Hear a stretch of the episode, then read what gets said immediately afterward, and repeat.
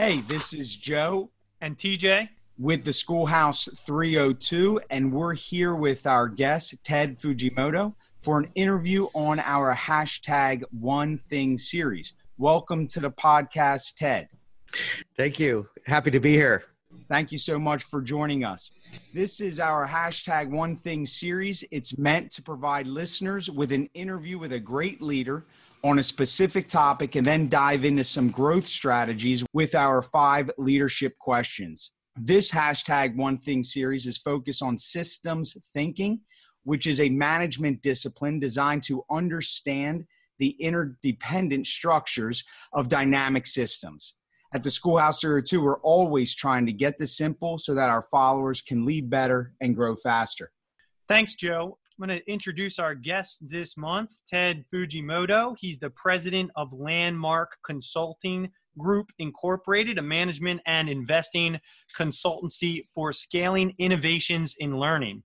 Ted helped to design and create the replication of systems and strategies for several of the largest, scalable, fastest growing, highest performing public schools in the country that have created over 350 schools, including Big Picture Learning and New Tech Network. Big Picture Learning public schools are located in some of the toughest urban areas in America, are graduating over 95% of their students, with nearly 100% of them being accepted to college. The New Tech Network has created over 130 public schools and is opening 30 to 40 new schools per year. TED also serves on the board of directors of the California Credit Union, which is a $1.2 billion credit union. We're so fortunate to have Ted on this episode of our hashtag One Thing series. All right, Ted, um, let's start with the topic of systems thinking, something that you excel at, are passionate about, and are successful with. As someone who builds systems that support innovation and growth, can you give us an example, a story, a situation that exemplifies the power and importance of systems thinking. Um, maybe start with your operational definition of, of what that is. Joe and I and our listeners are just dying and ready to learn from you. Thanks. Um, you know, I, I, think when people, um, especially in education, they have the right heart and they have often the right intentions. They want to do good for kids. And what we experienced is that really great educators can be average or below average performers if they're in the wrong system. And it's like having a freshwater fish, healthy freshwater fish, getting dumped into a saltwater tank. And that saltwater tank, you know, the tank that you exist in are the systems, and you spend your energy either fighting the the toxicity of the water, or in a freshwater situation, you can and um, be a healthy fish. So examples of this is we had, you know, uh, one there was this one teacher who uh, was working at a private school, um, and parents would follow her um, from school to school because of her reputation being this exemplary teacher. And uh, they followed her into another school, a uh, that the systems were not in place, the culture wasn't in place, and even the kids were saying that she was um, below average as far as the quality of teachers that they experienced in that in that site. Um, so it's a the, the, I think people under uh, you know people go into this work thinking that if only um, people see uh, what what is right and having good intentions that somehow everything will come about to be. And we know all kinds of bad practices in schools toxic practices that are so hard to expel and they exist for years and years and that's the power of the system. So the, there's nothing wrong with the system. Systems are very sustainable. They outlast people they outlast boards they outlast superintendents um, the, the big question is how can we use systems to create the right cultures the right practices that are that are sustainable? That was great ted. Thank you so much. And i think the story really helps us understand the right person the right fit and really how culture is created. In that situation or from your experience, have you noticed or discovered what some leaders will do to ensure the right teachers are in the right situations or the right administrators are in the right situations so they have that connection? Have you seen best practices around people making decisions to ensure alignment so it, it's not a it's not an either or. Um, I think it, there's two things that go um, hand in hand together. One is having educators and teachers with the right intentions, and I would say the majority, the vast majority of educators come into the profession with the most absolute noble and the right intentions. But systems cause people to do very strange things, and out of pure survival. Um, so as a leader you know, um, or you're trying to assemble a, uh, a, a good school team, you know, intentions is definitely the gatekeeper. But as a leader, what systems do, it's a, a system is basically a, a set of agreements, how people decide to work together and the processes and the procedures and how they allocate resources to back a certain way of doing things. And let me give you an example of how systems can get in the way of in very strange unintentional ways. So, for example, you know, I work uh, a number of school systems and districts that are implementing project-based learning with the intention of having very deep personalization for kids, and and it's even in their mission statement of we want to create a personalized learning environment for kids to meet their needs, etc., and prepare them for the future. And those are you know typical things that you're seeing in a lot of mission statements. And project based learning is a great strategy for pulling that off. But it took them about two, almost three years to get rid of the curriculum pacing guide. Now, if you think about personalization and pacing guides, they're the most diametrically opposed concepts of personalization. And um, and what we found is educators, well-intentioned educators, would they were constructing project-based learning uh, projects around working around that pacing guide whereas no one felt like they had enough power or influence to be able to get rid of it. And so at the end of the day you had a very strange looking project-based learning that didn't look personalized and it was functioning half functioning it was half alive just like you know a freshwater fish in saltwater ocean.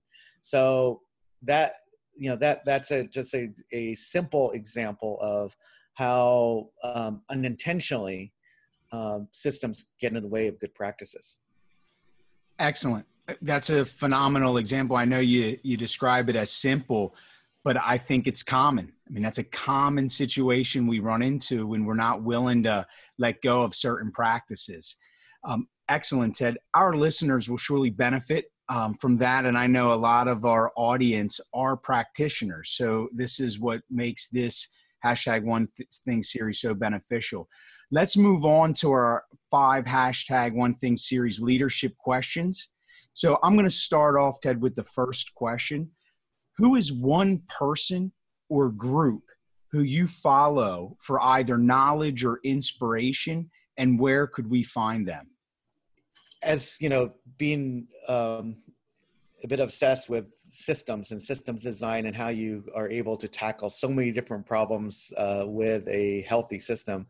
Uh, one of one of the people that uh, ins- inspires me is Richard Branson of the Virgin Group because it, they're in they're in over a couple hundred different separate industries and sectors. And and they've executed so well over time. And in a lot of those sectors they entered they were the disruptor. They were new. They didn't know anything about those sectors but they became uh, you know top in in that field. And they did this over and over and over again. And so there is a way of thinking. There's a way of organizing. There's a way of structuring their organizations their governance um, how they um, how they translate the values uh, all the way up and down um, uh, through the portfolio of companies that enables to do this consistently over and over again and i think and there's very few companies um, and organizations um, that have have done that at that scale.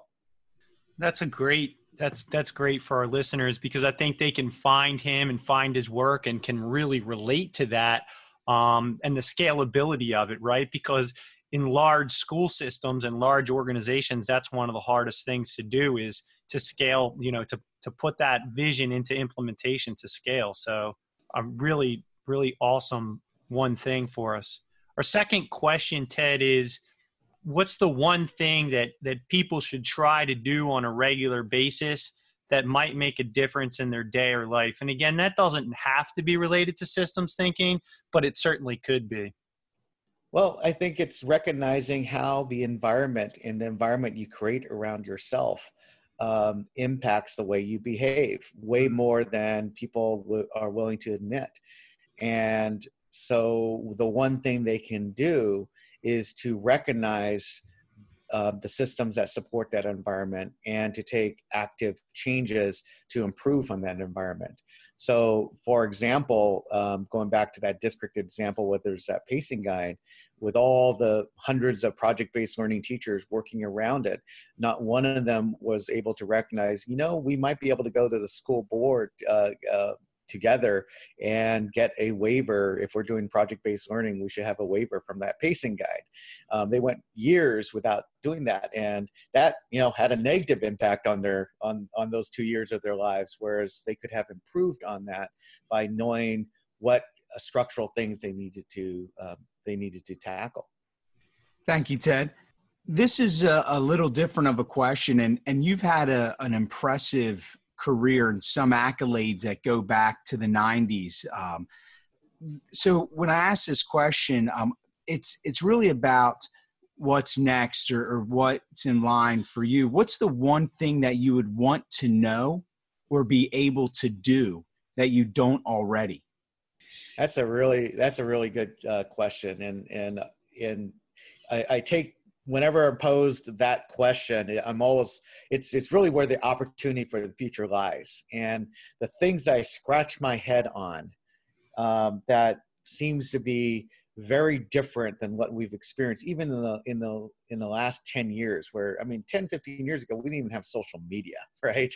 Uh, in the next 10 years there's going to be some amazing things happening. And the one thing that i keep scratching my head on, around is around the use of artificial intelligence and what that actually might mean for humans.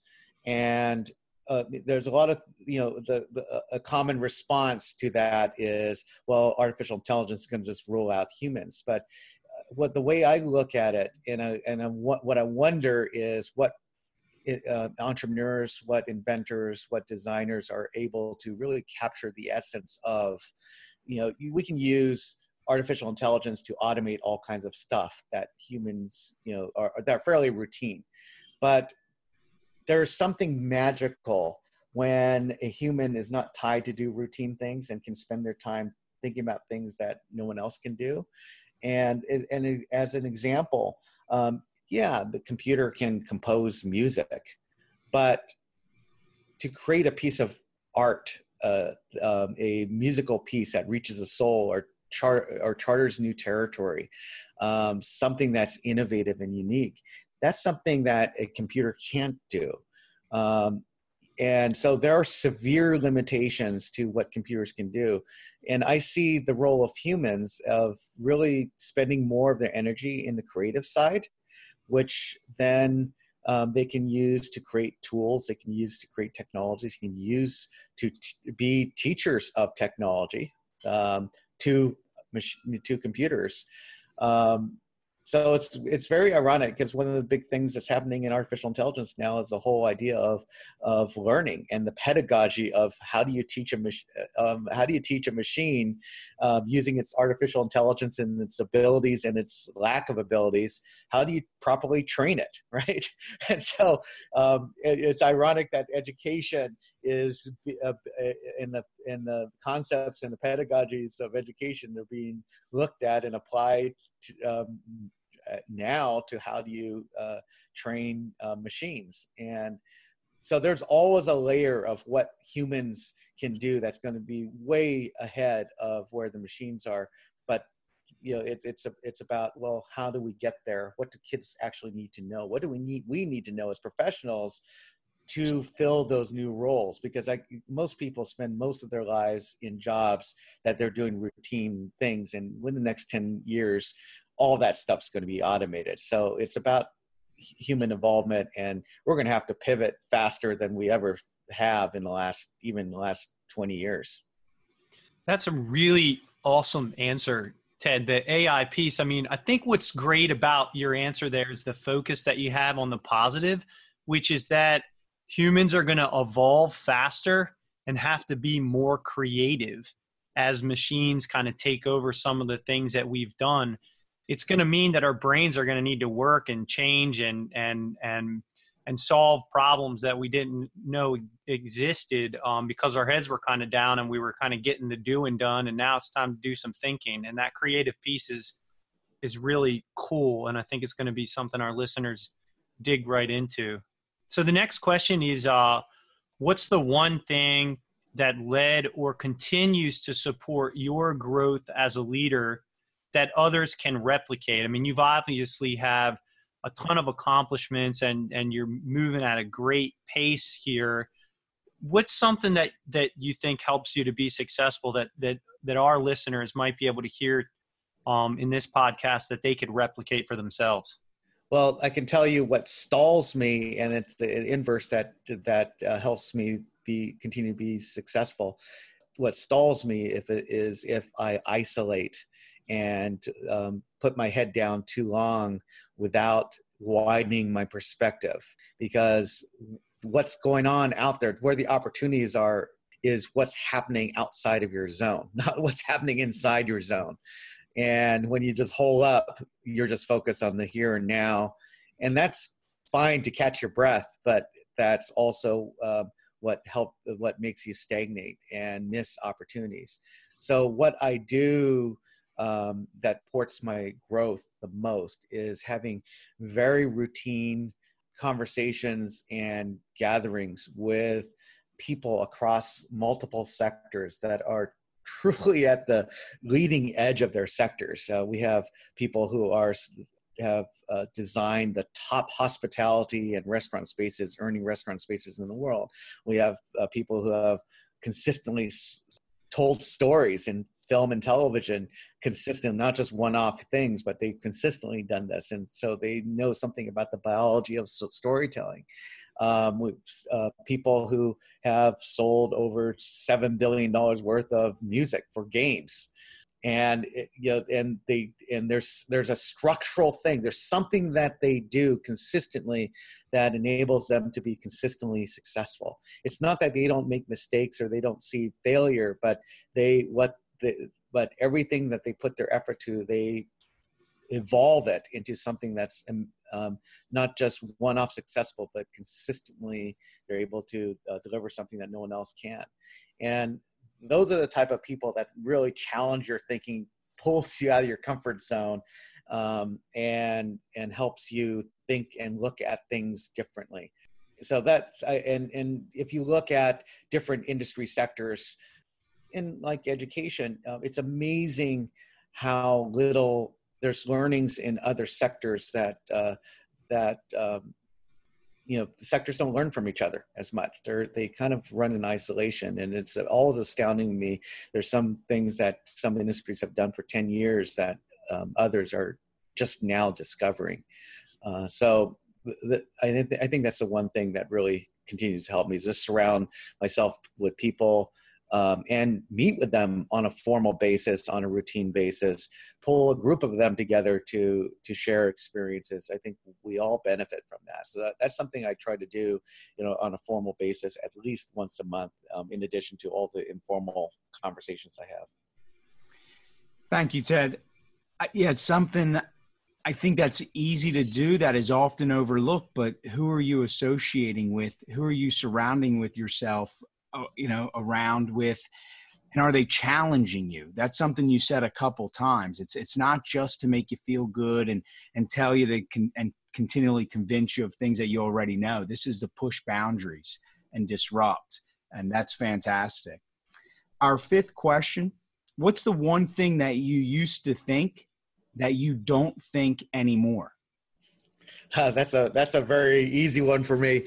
I used to believe that if you had the right idea, the best solution, that if you are able to promote it enough, um, people will come around to see it, and things will just magically happen, and things will change.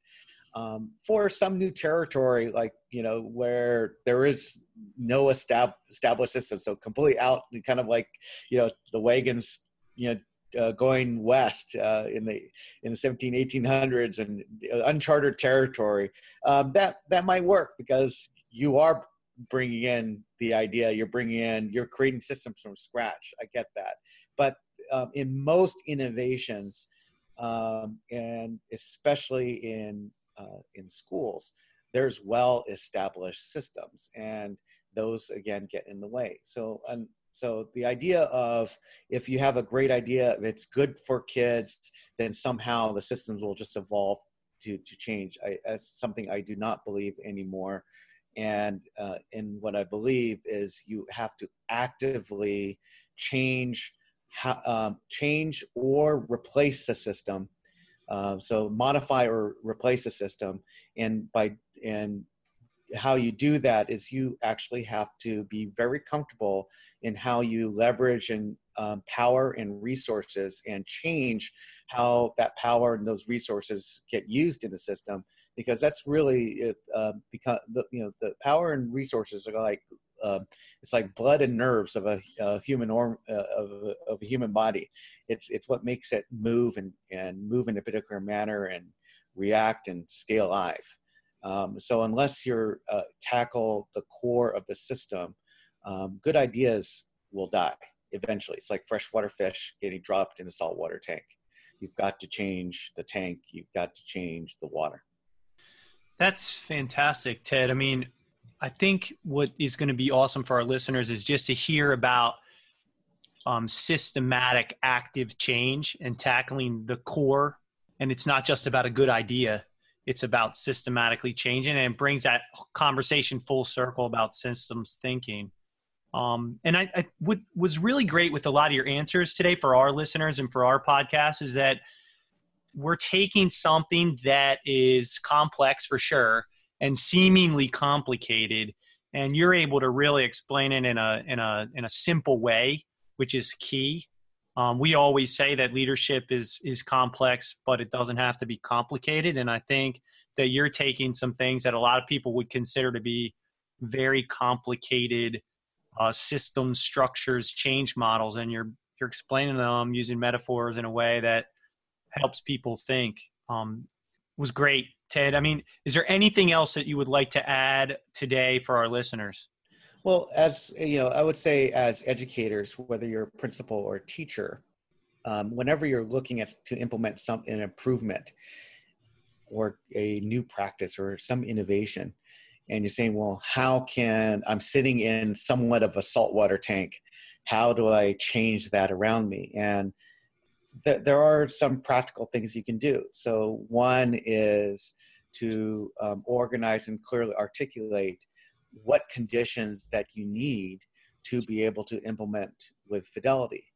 Um, who needs to be part of that agreement? And um, one, I think, very underutilized um, tool, not only at a school level or district board level, but even at a state board level, is the use of waivers. So if there's some common practice of personalization and things that everyone agrees that yes, we should absolutely do it, and we find things that are getting in the way, be able to articulate uh, specific policy language that could be adopted by a school's district uh, or state board as a memorialization of that flexibility and waiver to actually execute what everyone intended you to do and what we agreed to do. That's a that's a very powerful tool that I think is underutilized, uh, and because I think most principals and teachers, they, the the innovative ones might think about sticking their neck out a few times, but I guarantee you, after you know three or four or five years of sticking your neck out and being the one, you know, being the exception to the rule, that's that's political suicide at some point. And uh, so it, instead of doing that, it's about how do you organize, articulate, memorialize so you don't have to carry out the battle of being the exception to rule, but rather it becomes common practice. And common practice often is memorialized through uh, policies and procedures that uh, um, that tra- you know, transcend uh, changes in school board and superintendents. I mean, that's a key. That's a key thing here, Ted. If I could just follow up real quick on that, is that people are afraid of that. I mean, I think there are waiver policies at the state level, district level, and collective bargaining agreements, but I think taking the first step, it's almost easier to stick your neck out. Do you have any um, advice for, you know, as a follow up? Do you have any advice for people who might be fearful to even use the waiver process? well, sticking your neck off and getting it uh, eventually um, getting it cut off is is not it uh, doesn't doesn't help things. That's that's that's the ultimate uh, end of uh, innovation. Um, uh, the better process is to uh, is one is I think you've got to be very clear about the conditions you absolutely need to carry out what you need to do. Hmm. Um, and many innov- innovators or well-intentioned educators can articulate their goal but they can't articulate precisely what policies are getting in their way.